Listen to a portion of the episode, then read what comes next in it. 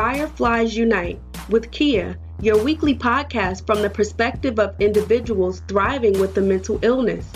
We are normalizing the conversation about mental health within communities of color to foster mental wellness and empowerment.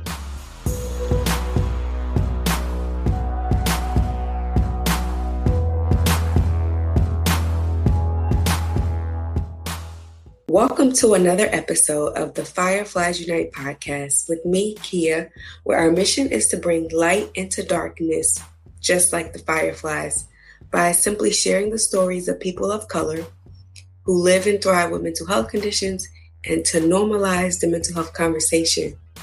Happy Monday and welcome back.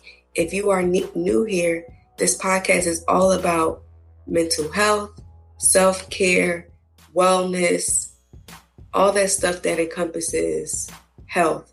And so sometimes we will talk about things that may not be specifically about mental health, but it ties into mental health because essentially everything impacts our mental health from our finances to the relationships we have or lack thereof finances, our jobs, our stress level, everything impacts our mental health. And so I do my best to make that connection because I want us to see that mental health really includes us, our whole beings.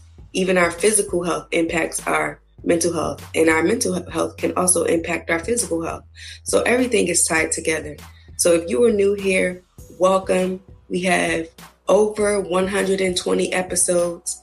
This podcast was birthed out of a really dark place.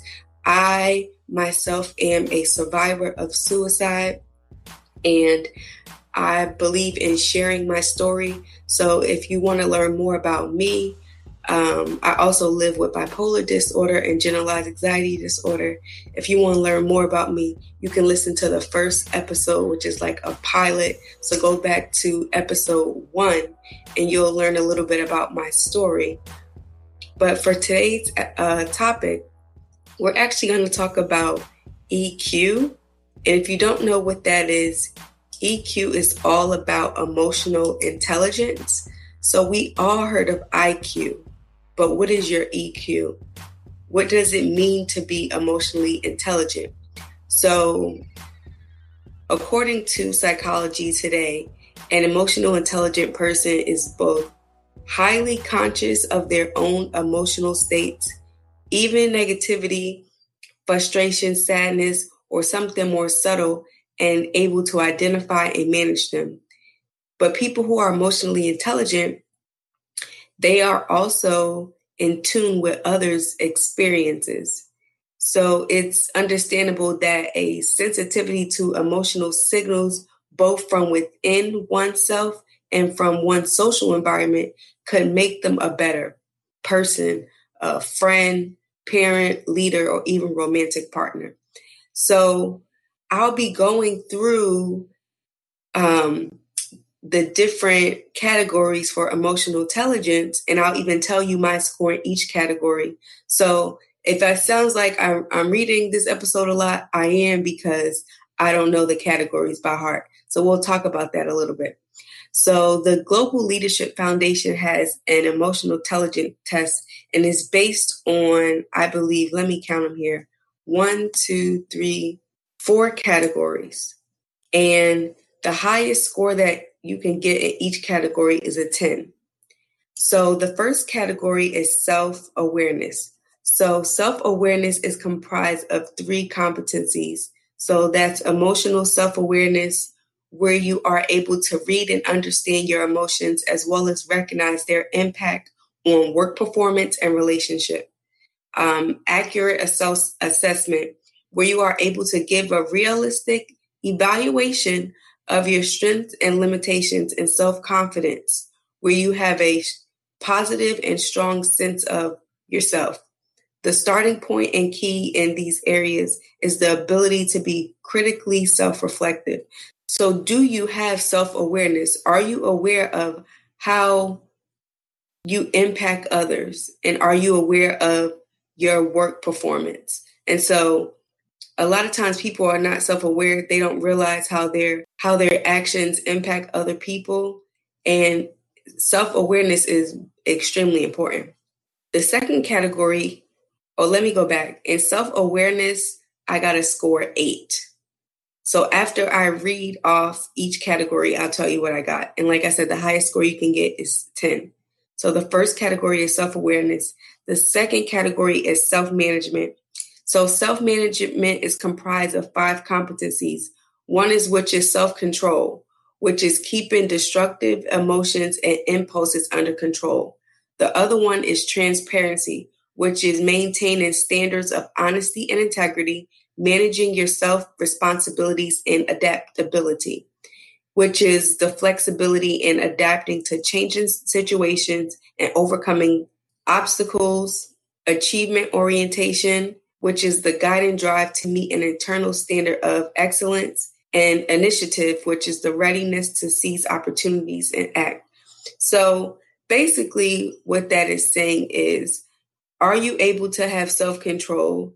And with transparency, are you able to be honest and have integrity? And a, a lot of times people say integrity is doing something right even when no one is watching. Are you able to manage yourself and your responsibilities? Can you adapt to the to changing situations and can you overcome obstacles? And so again, can you are you able to manage those emotions and keep those things under control? And self-management, I got a score of 8. And the third category is social awareness, which is comprised of three competencies. And the first one is empathy, which is understanding others and taking an active interest in their concerns. The other one is organizational awareness, which is the ability to read the current of organizational life, build decision networks, and navigate policies, and service orientation, which is recognizing and meeting customer needs, adaptable, successful, oriented type. So basically, with social awareness, do you have empathy and do you understand others and do you take an interest in other people concerns? That's social awareness. So for social awareness i got a score not a score of a nine. And the last category is relationship management. So relationship management is actually comprised of seven competencies and that first one is visionary leadership which is inspiring and guiding groups and individuals so are you able to guide people and inspire people? The other one is developing other, which is to strengthen and support the ability of others through feedback and guidance. So, how are you with others? Especially if you're in a leadership role, can you give feedback and guidance in the most productive way? The other competency is influence, which is the ability to exercise a wide range of passive strategies, a wide range of persuasive strategies with integrity and includes listening and sending clear, convincing, and a well tuned message. The other one is a change catalyst, which is the proficiency in initiating new ideas and leading people in new a new direction. The other one is conflict resolution, which is resolving disagreements and collaboratively developing resolutions. The other one is building bonds, which is building and maintaining relationships with other.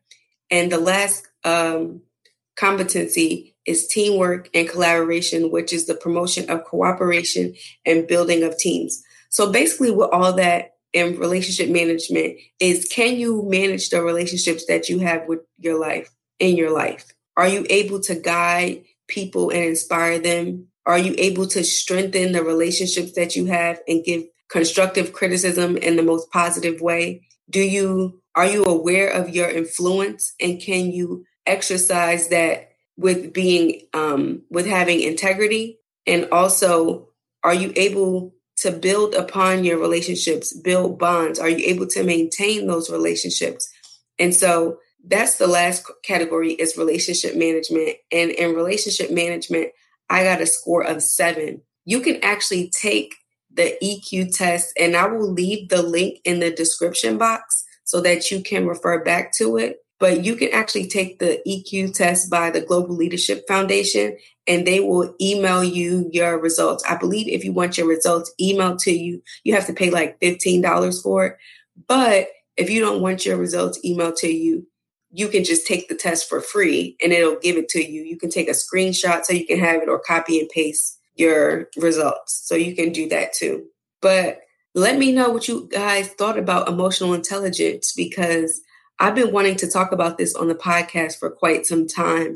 And if you're interested in me elaborating on it, I could bring a therapist or a life coach to expand upon emotional intelligence if you would like that. So if that's the case, feel free to email me info at firefliesunite.com and if you want me to elaborate on it, or even if you have other suggested topics for the podcast, let me know. So that wraps up this week's episode of the Fireflies Unite podcast. You all have a blessed week and thank you so much for listening.